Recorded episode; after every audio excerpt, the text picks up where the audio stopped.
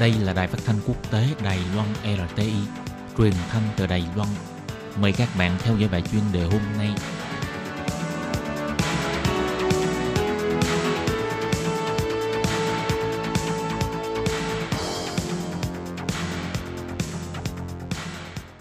Thúy Anh xin kính chào quý vị và các bạn. Chào mừng các bạn cùng đến với bài chuyên đề ngày hôm nay.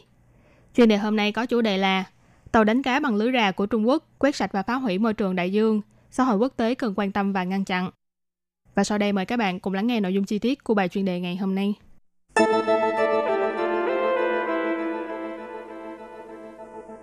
Từ nhiều năm trước, Trung Quốc đã bắt đầu xúc tiến chính sách một vành đai một con đường, tiến hành khai thác và hợp tác ngư nghiệp với các nước trong khuôn khổ chính sách này. Thế nhưng bên cạnh đó lại dựa vào lợi thế kỹ thuật đánh bắt cá đại dương bằng lưới rà quy mô lớn, bất chấp cả những lời kháng nghị của ngư dân ở những nước mà họ hợp tác, ra sức đánh bắt hải sản ở vùng biển của nước khác, không những gây ảnh hưởng đến cho ngành ngư nghiệp ở vùng biển gần bờ, mà còn làm nguy hại cho sinh thái đại dương. Xã hội quốc tế cần phải quan tâm chú ý cao độ đến vấn đề này, đồng thời có hành động thực tiễn để ngăn chặn việc đánh bắt quá độ và phá hoại môi trường. Từ sau khi Trung Quốc khởi động chính sách một vành đai một con đường vào năm 2013 đến nay, đã mở ra một vòng tròn kinh tế đa quốc gia với Bắc Kinh đóng vai trò chủ đạo.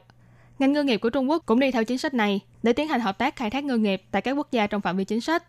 Sau khi được sự đồng ý từ chính phủ của nước hợp tác, họ phái thuyền đánh bắt cá ngoài khơi cỡ lớn sử dụng lưới rà đến để đánh bắt và thu hoạch tại vùng biển kinh tế của nước đó.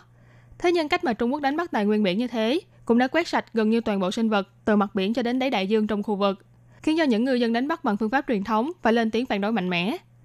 Gần đây, ngư dân ở hai tỉnh Sindh và Balochistan ở khu vực Tây Nam Bộ của Pakistan đã phát động hành động phản đối đối với việc 20 chiếc tàu đánh bắt cá sử dụng lưới rà của Trung Quốc sắp sửa tiến vào khu vực biển đặc quyền kinh tế của nước này.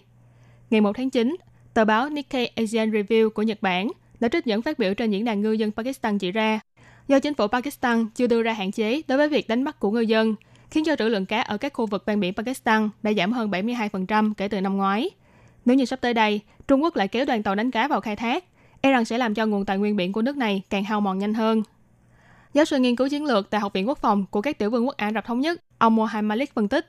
cùng với chính sách hỗ trợ khổng lồ của đơn cục Bắc Kinh, Trung Quốc đã xây dựng nên một đội thuyền đánh bắt cá lớn nhất toàn cầu. Với kỹ thuật đánh bắt hiện đại, người dân đánh bắt bằng hình thức truyền thống ở các nước khác không thể nào vượt qua được. Ông Malik cũng chỉ ra, đại đa số các quốc gia tham gia sáng kiến một vành đai một con đường của Trung Quốc đều bị dụ dỗ bởi lợi ích kinh tế mà Bắc Kinh đưa ra. Cho nên dù cho đội tàu đánh cá của Trung Quốc có hành động vơ vét tài nguyên biển, gây tổn hại đến quyền và lợi ích của người dân bản địa, các quốc gia này cũng không có nguồn lực để có thể nói không với Trung Quốc. Ngoài ra, tổ chức Greenpeace cũng cho biết, những hành động vơ vét của tàu cá Trung Quốc đã khiến cho nguồn tài nguyên biển dần cạn kiệt. Để đáp ứng nhu cầu tiêu thụ hải sản tươi ngon độc lạ của người dân trong nước, Trung Quốc đã mở rộng mục tiêu khai thác đến các nước ở Tây Phi và tích cực khai thác tại khu vực biển của các nước này. Trong đó có rất nhiều hành vi đánh bắt sinh vật biển của Trung Quốc bị tố cáo là khai thác hải sản bất hợp pháp, không khai báo và không theo quy định, gây nguy hại cho sinh thái biển. Khác với phương thức đánh bắt hải sản truyền thống của người dân Pakistan và các quốc gia Tây Phi, tàu đánh bắt cá của Trung Quốc sử dụng lưới ra bằng kim loại, đi dọc theo đáy biển, không chỉ đánh bắt cá mà còn phá hoại sinh thái đại dương. Những khu vực mà lưới rà đi qua chỉ để lại cảnh tượng không một mầm sống. Thành viên cấp cao của tổ chức công lý môi trường EJF, ông Steve James chỉ ra, hành vi vơ vét của tàu đánh cá cỡ lớn của Trung Quốc đã quét sạch cả những mầm cá con. Chúng là những mắt xích quan trọng để cân bằng tài nguyên cá biển. Việc này khiến cho tài nguyên ngư nghiệp ở khu vực duyên hải đối mặt với nguy cơ cạn kiệt. Ngoài trừ vùng biển của Pakistan và các quốc gia Tây Phi, tàu đánh bắt cá của Trung Quốc còn tiến hành đánh bắt tại khu vực biển tranh chấp ở phía nam của họ. Ví dụ như ở gần khu vực quần đảo hay đảo san hô đang tranh chấp chủ quyền với Việt Nam và Philippines, hoặc là tiến vào cướp đoạt tài nguyên thủy sản phong phú trong khu vực biển đặc quyền của Indonesia. Dù chỉ là việc đánh bắt và khai thác tài nguyên biển, nhưng đứng ở một góc độ khác, hành động này có lẽ chính là manh mối cho thấy Bắc Kinh đang ra sức củng cố chủ quyền ở khu vực biển đầy tranh chấp này.